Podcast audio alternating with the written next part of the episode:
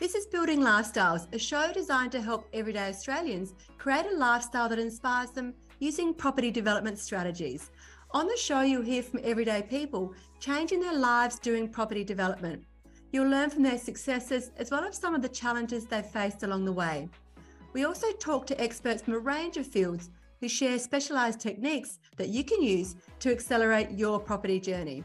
I'm your host, Amanda McEwen, and I'm the founder of the Rising Star Developer. And I'm really passionate about helping everyday Australians build lifestyle using property development.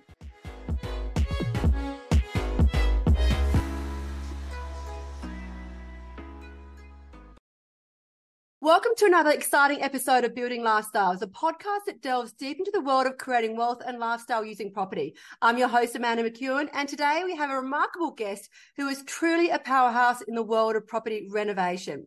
Our guest today is none other than Bernadette Janson, a highly respected renovator, speaker, trainer, and coach. Bernadette is not only the founder of the School of Renovating, but also the creative force behind She Renovates.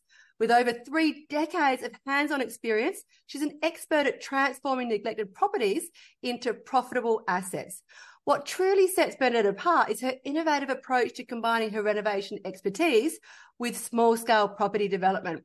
Her strategies have revolutionized the real estate game and have resulted in remarkable success stories for herself, her family, and her community. In today's episode, we'll be diving deep into Bernadette's journey, exploring her invaluable insights on profit boosting strategies and the power of combining renovation with small development. We'll learn about her experiences, challenges, and her unique path to retiring at the age of 29 and creating a lifestyle that she's always dreamed of. Whether you're a seasoned investor looking to enhance your real estate portfolio or someone who's just getting started in the world of property, you're going to want to stick around and listen to this conversation with Bernadette Janson. So let's get into it. Hello, Bernadette. Hello, Amanda, and thank you for that rather glowing introduction. Had to pinch myself there for a minute. My pleasure. And I think uh, introduction is going to be confirmed as we go through the questions. Let's start with learning more about you and your journey because it's been fascinating. What motivated you to start renovating in the first place? I lived on a farm in country Victoria, and when I was about 13, decided that I would make over my room because I don't know. Farmers tend to, all the money goes into the business, and the house, while it's adequate, it didn't suit my sense of what was appropriate for a teenager to be living in. So I made it over, and I really, really got the sense of how transforming your surroundings transforms the way you feel about yourself.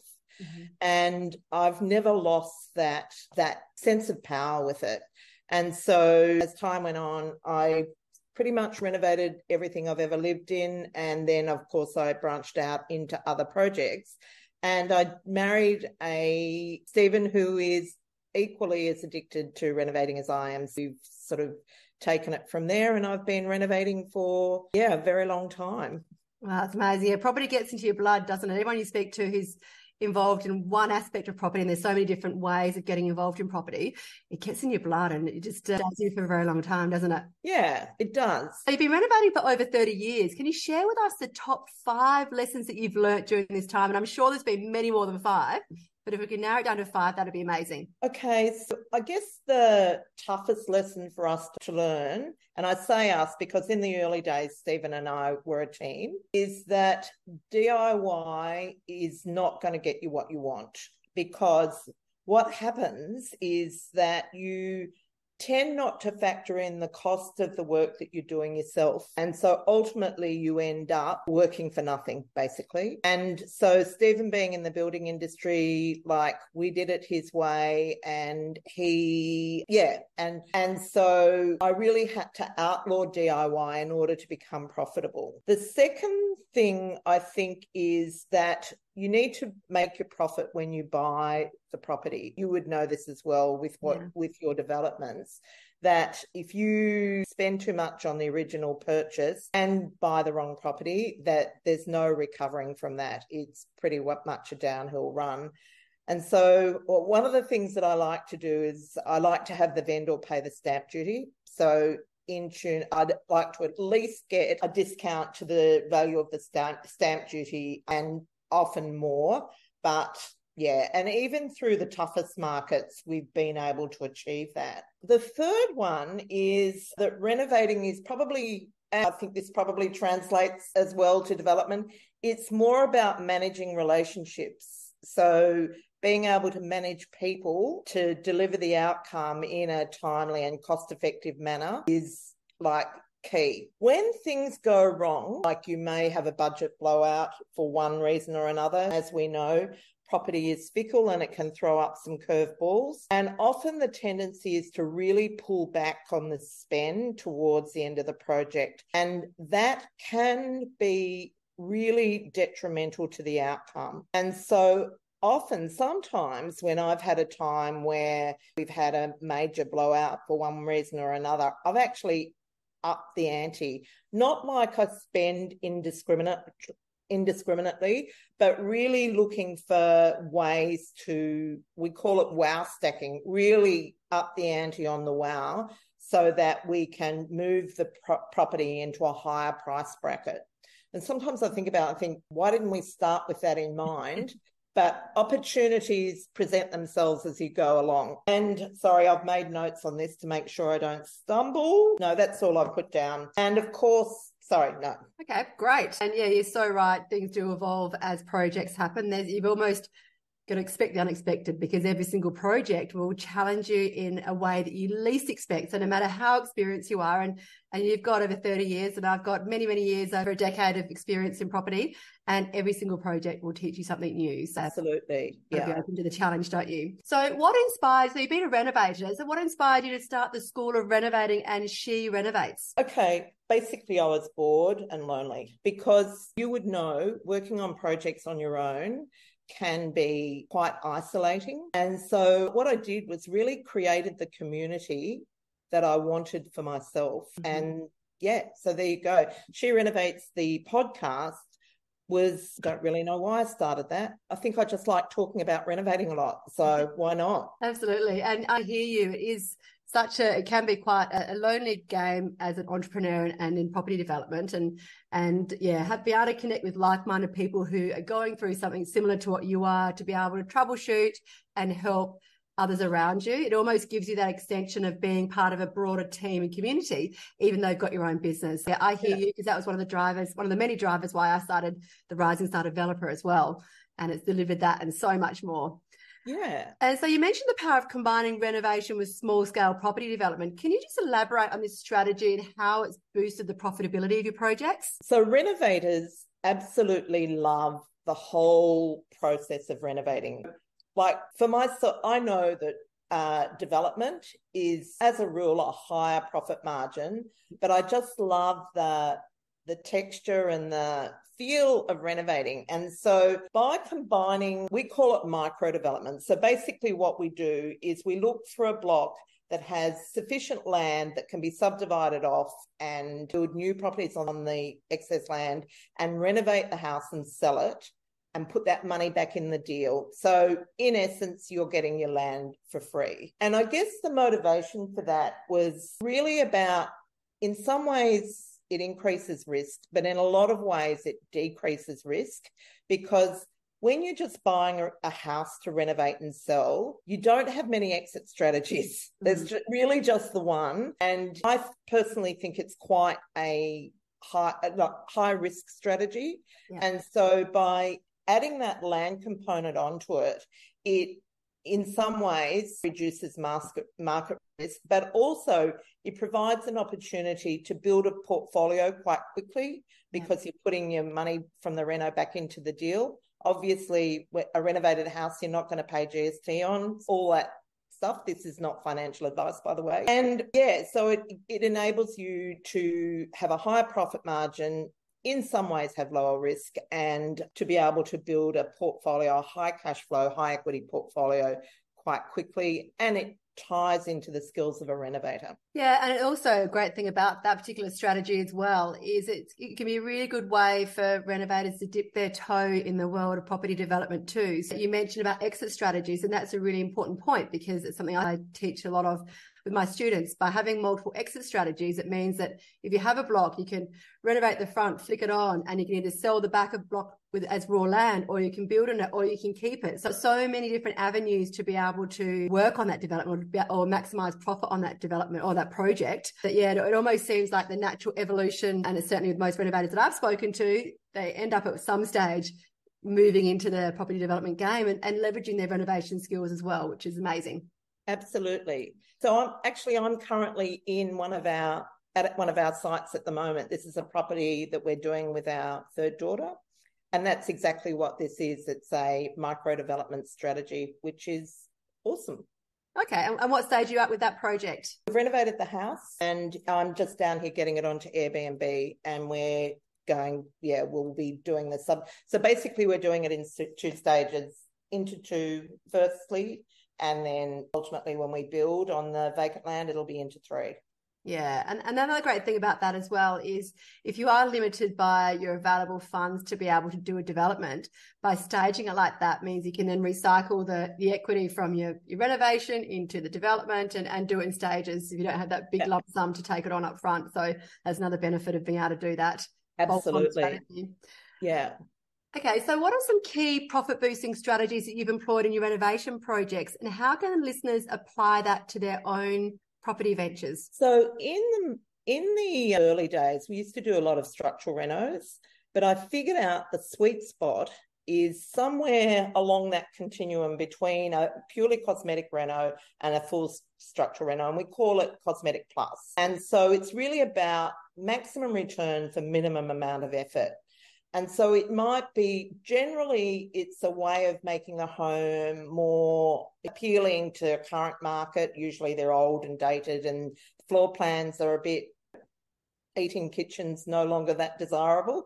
Yeah. And so like opening up the kitchen living area, which is what we've done here, it might be it, it, depends on your market. It might be adding a bathroom, like if you've got three bedrooms and maybe just putting on an ensuite, like having one and a half bathrooms will really add some value. So finding a thing, some like pieces that will improve the livability of it because making a profit from a purely cosmetic renovation can be quite challenging. And so it's just adding a bit more to the pie. I think other things are really painting is 101 um, the easiest, the cheapest, and the most effective way to add value but just making sure that you work with a color consultant and make sure you get the right colors because we talk a bit about perceived value. And like if you paint a property in a color that doesn't have broad appeal, then that will just really not work in your favor. I think really being like you need to have broad appeal, but just not being too generic.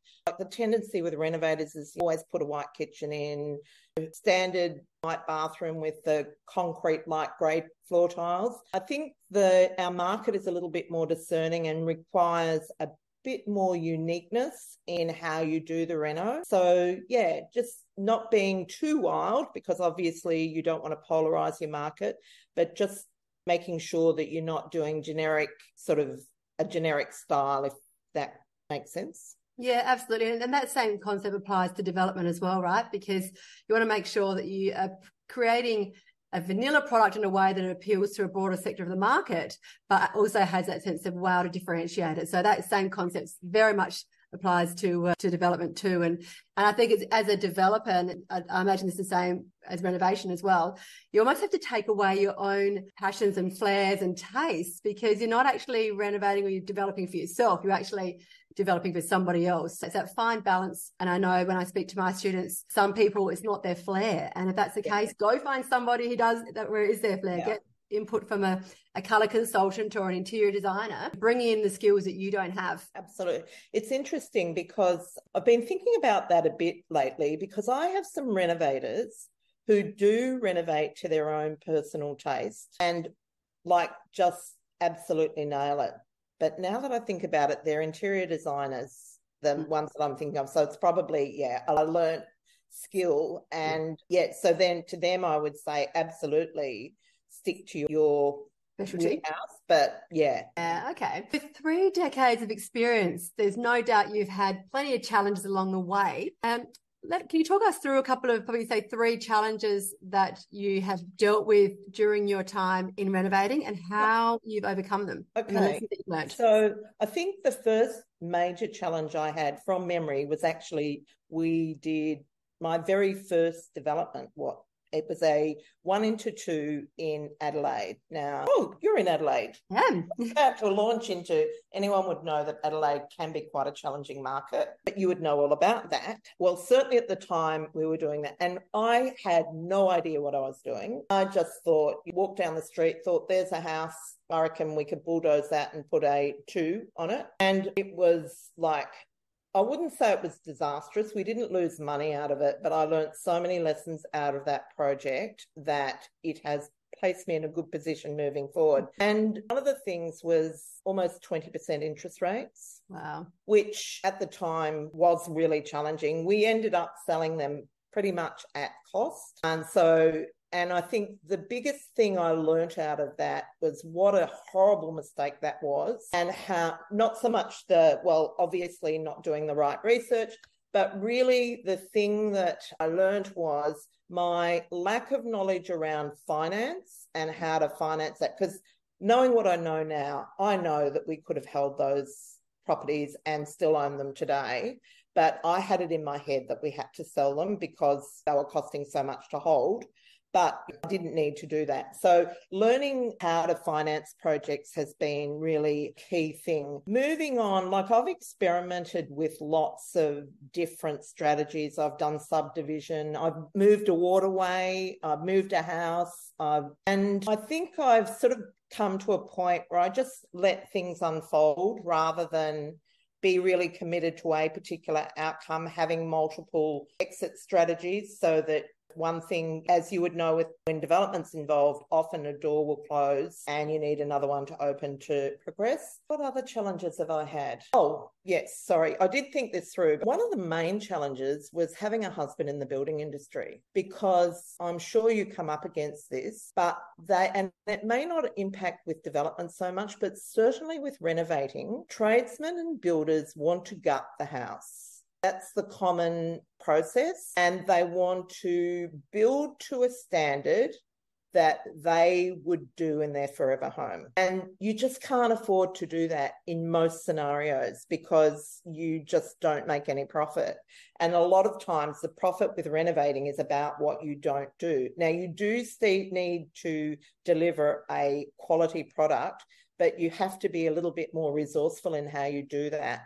And so, like in our early days, I mentioned we did a lot of DIY. Stephen would be building roof frames, I'd be tiling bathrooms. It was like crazy. And what I ended up doing is, as I said, outlawing DIY and really creating my own structure for how we ran the renos. And I call it like housewife managing a family budget married with professional project management skills. And like so we have a lot of workarounds. So if you want to deliver a really good outcome, like often we have tiny budgets, we will upcycle a kitchen. Like we will buy a pre-loved kitchen and save ourselves 20 or 30,000 and and but we still need to be able to deliver that so it looks new. Mm-hmm. So yeah, is that enough? Yeah, yeah, absolutely. No, there's so many pearls of wisdom in there. So people will take out whatever relates to them and where they're at. So thank you for sharing that. Many of our listeners are, are, actually aspiring property developers. What advice would you give to those starting out in the world of real estate, looking to create profitable projects, blending both renovation and development? I think I would say get really clear about what your objectives are. Me, now I'm not sure whether you experience this, but I do experience people who come into the industry but are not really clear about the outcome they want. Their, their thoughts about their renovating or developing are really based around a project and not based around what they want to get out of it.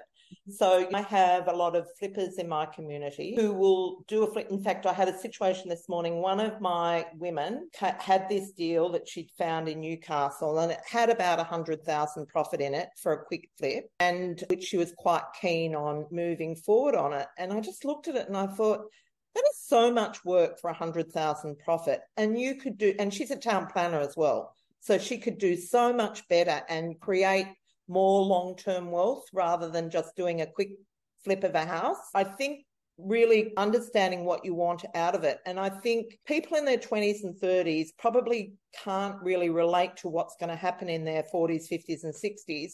But really, the, the long term game for just about everyone, I think, should be one, pay off your mortgage, two, replace your income so you have freedom. And unfortunately, it took me about 20 years to figure that out. And if you're a flipper, that's what happens because flipping is just like a job and you earn your 100 grand a pop, but you never really build that momentum to have income after you stop working. So that would be my advice. And of course, my other advice, particularly with development, is to get educated because, as we know, there are plenty of traps for beginners. And yeah. No, I hear you there. And, and that's the same with renovation, right? Whether you're renovating or developing, investing in yourself, yes, it may cost you a few thousand dollars, about $30,000 to learn that.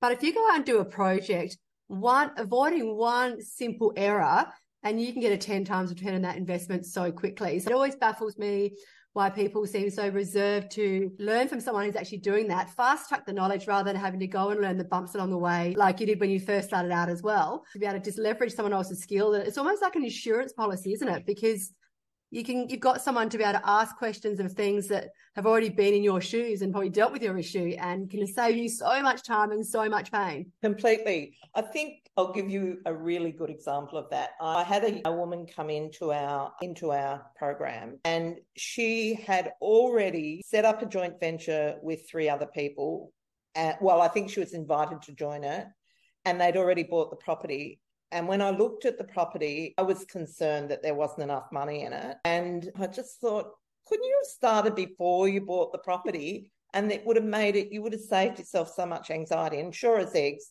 no, there wasn't enough money in it. And so it's a lot of unnecessary pain mm. for a few thousand dollars that that they would have had to pay. Yeah.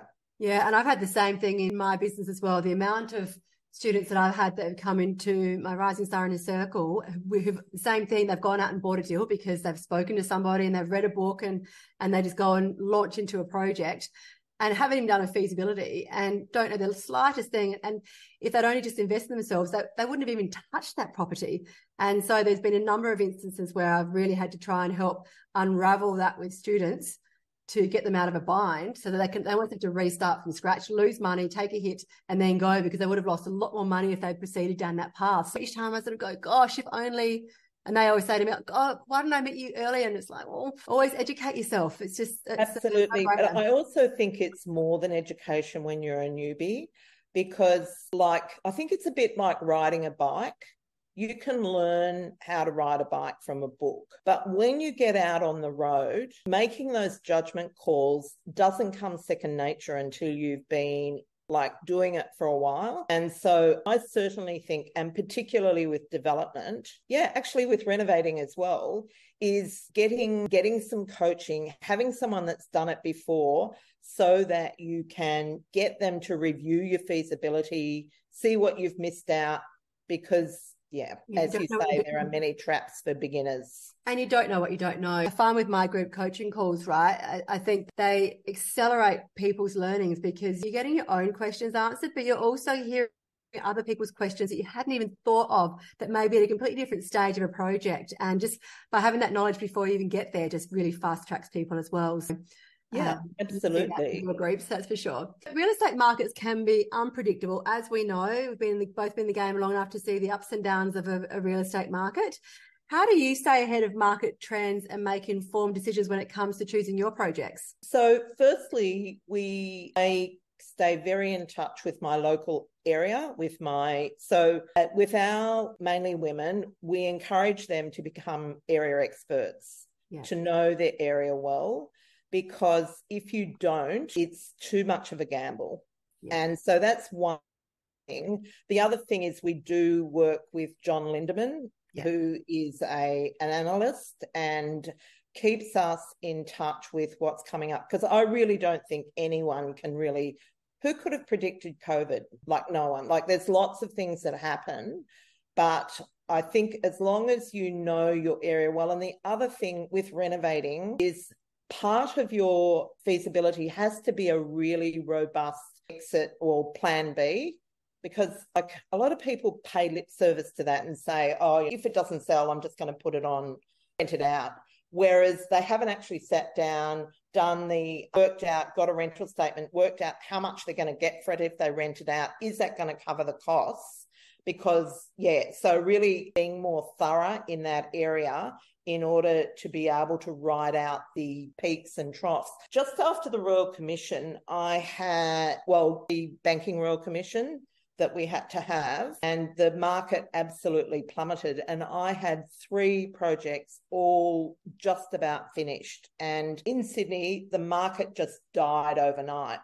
And so, fortunately, we were able to hold those properties. And so, what we did is put them on Airbnb, which is my go to because I love Airbnb and I love not putting a long term tenant in my beautiful new renovation. But that, and then just left them until the market picked up. And so the difference in sale price on two of those properties between 2019 and 2020 was around about 400,000. So just having that sort of robust plan is really, really important. Yeah, and I'm guessing one other thing that would be similar in renovation to property development is also having that contingency in your feasibility as well. Yeah. Do you find your contingency always gets used? Yes, it does. Uh, sorry, not it's always there as that safety net. Yeah, whether projects go up or down, I mean, it just buffers the movement either way. If I have if you have a contingency in there, that's what I find anyway. I never find that budget goes down. Oh no, no, it doesn't. But what with the in property is your sales can go up quite considerably. Oh, yeah. You might have an interest that goes up. Yeah, it really it may come down depending on your build costs. Because in development, we're doing budgetary numbers on build costs. We probably don't have as much visibility into how the numbers are going to look as a renovation because it's a lot more specific. So that's where I think your contingency is there in case yeah. if you put your fat in there, then your build cost comes in less, then you've got a bonus. That's where I think it's really important, particularly in development. Yeah, absolutely. All right. So also we often hear about the importance of location in real estate. How do you go about selecting the right properties for your projects? And is there any factors that you consider most crucial? So it depends on your market. I think the key thing as a renovator is knowing your market in whatever location you choose to work in. Like I am, I tend to want to work close to home. Mm-hmm. And knowing your market really well helps reduces the risk and helps you to maximize your profit because you know what they want. So then you deliver it. But of course, if you're prepared to travel, that gives you the options for selecting an area. And I think a market that's really good for renovators at the moment is the downsizer market because they're selling their big homes, they're cashed up. While I wouldn't say that interest rates don't affect their willingness to pay top dollar, they're not as exposed to the, the risks of interest rate rises. And does that answer your question? So making sure that you you get an area that has a strong market. For instance, we've got a renovator that works in Port Macquarie and she has a really strong downsizer market and that really helps her she knows exactly the deal the the type of pro- property she needs to look at the type of renovation that she does and it always delivers like a really round about 200,000 profit yeah yeah, and that's very similar in development as well. Like we, we spend a lot of time always making sure we really understand our target market and then we create to our target market. So it's a similar concept in development yeah. as renovation. Yeah. yeah. Collaboration seems to be a recurring theme in your work, including doing deals with your children, which I absolutely love. And I can't wait to do that with my children as they get older. Can you tell us a bit more about the benefits of and challenges of collaborating with others to do deals, and especially family members. How do you manage that to make sure that the relationship is first and the deal is second? Yeah, I should. This is probably another challenge I shouldn't. I should have mentioned. I started doing joint ventures when I ended up in a contract for a property that I had no finance for. So two days before Christmas, I thought I'd cooled off. My solicitor had gone on holidays and didn't tell me. Didn't cool off, and guess what? I'm in a contract for nearly a million dollars with no finance. And so I had to move quite quickly. And the way I negotiated my way out of that is doing a joint venture. And I did it with my builder. And so since then, I'm probably on to my 10th, I think. And I absolutely love joint ventures and managed well. They're an absolute joy.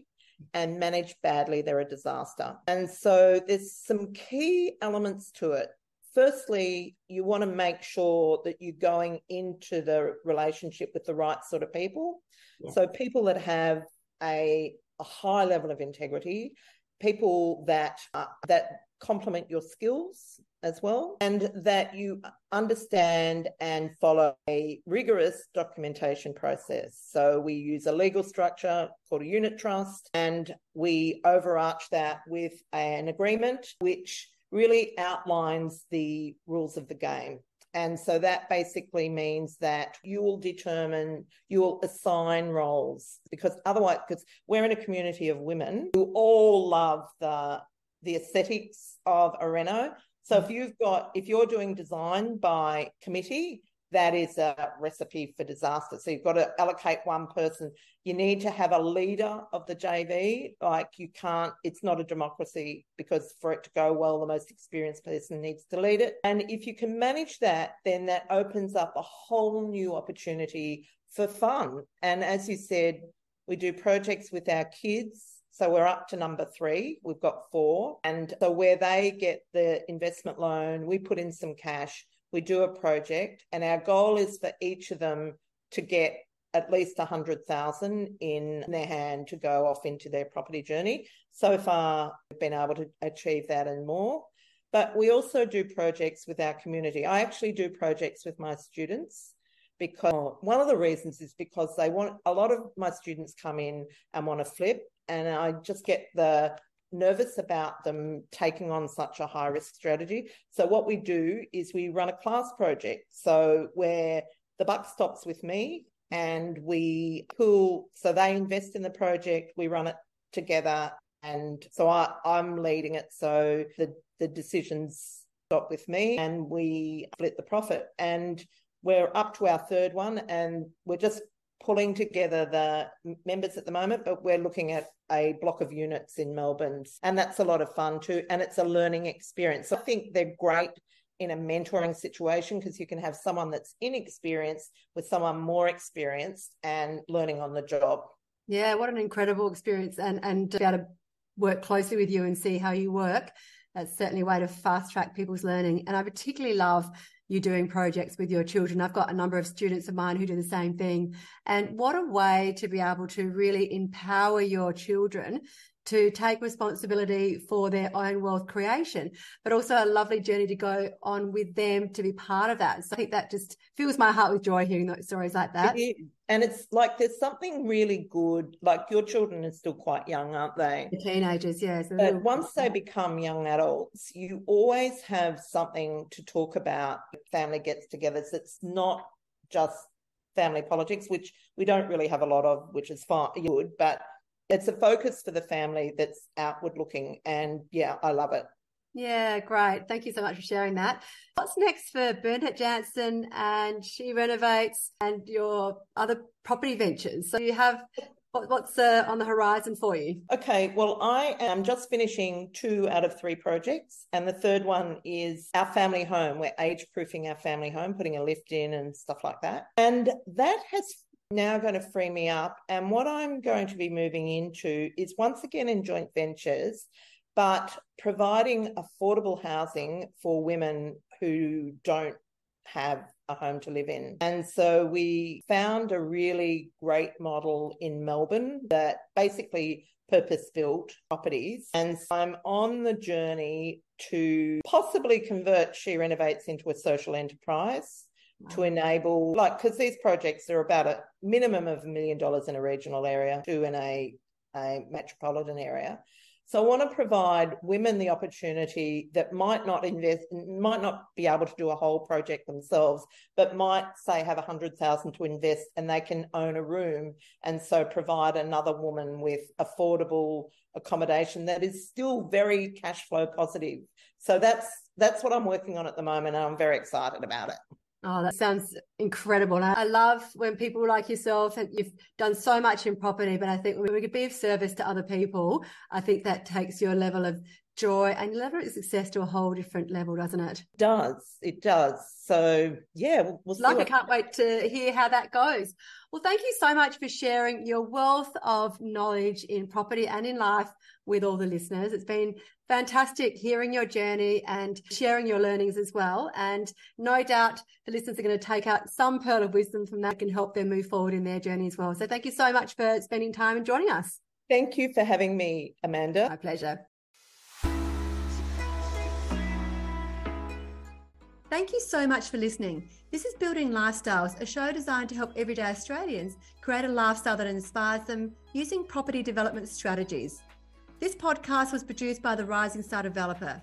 We've been helping Australians realise their financial and lifestyle goals since 2020. We play a pivotal role in educating, supporting, and celebrating the goals and successes of our students and our community. To find out how we can help you realise your property, wealth, and lifestyle goals, head to our website www.risingstardeveloper.com.au. To make sure you don't miss an episode of Building Lifestyles, be sure to subscribe to and follow the show in your favorite podcast app. And while you're there, leave us a five star review as it really helps others find the show. I'm Amanda McEwen, and we'll be back next episode with more tips on how you can build your lifestyle.